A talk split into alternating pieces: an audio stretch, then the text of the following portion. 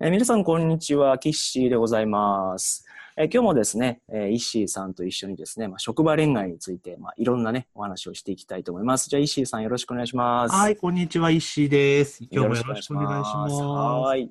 え、今日もですね、あの、はい私たちの、まあ、YouTube とかね、はいメルマガ読者さんから質問があってですね、はいまあ、それを一つ、えー紹介していきながらスタートしていきたいと思うんですけど、え、今日のお便りはですね、この方ですね、えー職場、えー会社、バイト先でですね、あの、は気になってる主婦のアルバイトの方がいるんですけど、ほうあの、まあ、仲良くなりたいということですね。まあ、まあ、綺麗な方なんですかね。あーで、あの、やっぱりその主婦というと、そのはいまあ相手のね、あの旦那さんがいるから、はいちょ。っとリスク高いなみたいな。そうですね。関係は、わあの、よさ、多分こういう質問してくるっていうことは、結構、あの、仲良くはなりつつあると思うんですよ。そうまであ、すね職。職場なんで、はい。仲良くはなりたいんで。ただ、その、あんまり踏み込んでいいのかなみたいな、あーっていうことですよね。あなんか向こうもちょっと、好意を抱いてくれてるのは感じるじゃないですか、あーですね。で、あとはその、こう、ご飯行きますとか、はい。この後カラオケ行きますみたいな、そのはい提案をするタイミングというか、多多分その。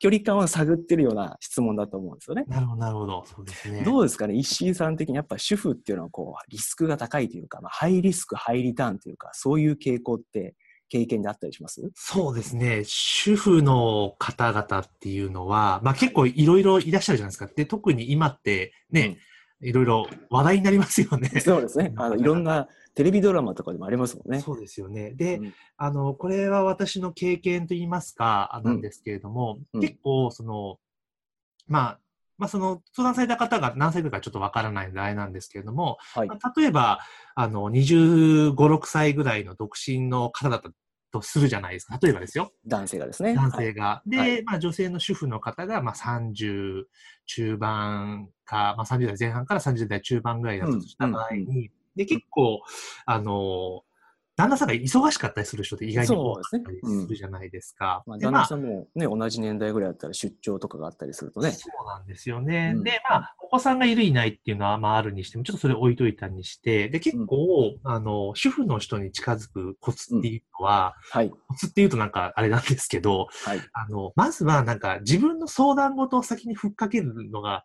なるほど。残りなんですよ。なるほど、なるほど。はい。例えば、実はなんかこんなことで悩んでて、みたいな。うんうん。その、年上の方に相談するそうものなんです。そうなんはでいす。。で、まあそんなことをしてると、話のネタがあるから、うんあうの、ん続くじゃないですか。そうですね。うん。で、基本その主婦の方も、あの、うん普段ね、あんま誰も構ってくれなかったりするので、なんか話ができてやっぱ嬉しくなっちゃうんですよね。なるほど、なるほど。はい。うん。で、そういうのを、例えば、その、勤務中の、まあ、休憩時間の、ちょっとしたタイミングとかで、こう、重ねていくと、うんうんうだんだんん自然と距離で近くなるんですよ。そうですね。その、あまり人に相談できないことを率先してやるわけですから。そうなんですよね。なるでほど。で、そうなってくると、その主婦の方からすれば、あその、男性の方が、あ、心開いてくれてるみたいになんとなく気づいてくるわけですよね。うんうんうんうんうん。で、そんな時に、なんかうまくこう、じゃあちょっとご飯でも行きますかぐらいのノリで誘なるほうと、うんほぼほぼ、あ、じゃあランチでもしましょうかみたいな感じになるんですよ。そうですね。スタバ行きますかみたいなそうノリそでうすよそう、ね。そんな感じで。で、それで、で、まあ、たわいもない雑談していて、うんでまあ、今回ちょっと僕ずっと相談聞いてもらったんで、なんか、あ、悩み事とかないんすかみたいな感じで、なるほど。ど。こう、裏返すわけです ね。そうなんですよ、なるほど、なるほど。で、振っていくと、うん。あの、わーって帰ってくるんですよ、やっぱり。なんかたま、たまってたものが。そうそうなんですよ。いやいや、聞いてよ、みたいな。そうそうそよう。くぞ聞いてくれました、みたいな。はい。なるほど。でで、それ聞いていくと、逆に言うともうそこからは、もう、うなずくだけでいいんですよ。なるほど、なるほど。ね、とか言う。で、もうそっから、あの、よく男の人とか男性って、なんかこう相談されたら、最適解を返したなるほど。その、問題解決をして そうしまそうなんですね。よ。はい。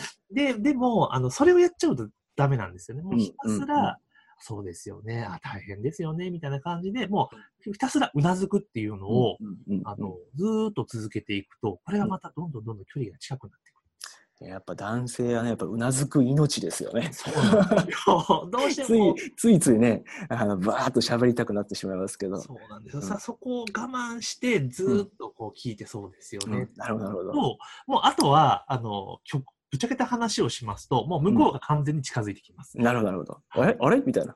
そうそうなんですよねなるほど、なるほど。とこで、最初のともう立場が完全に逆転してるんですようねん。うんうん。で、まあ、その後、そこまで来ちゃえば、もう、あとじゃあ、夜にじゃあ夕食でも行きますかとか、そうですよね。じゃあちょっと飲み行きますかみたいな話で、まあ、あとはもうもう、点も々うみたいなそうですよね。ははいい。もうなんかその、あとっかかり自体が滑らかだからってことですよね。そうですね。職場ならではって感じですよね。そうですね。もう、だからうん職場だからこそ、うんあの、さりげなく近づけていって話が出るっていう、この強みでもありますよね。そうですよね。はい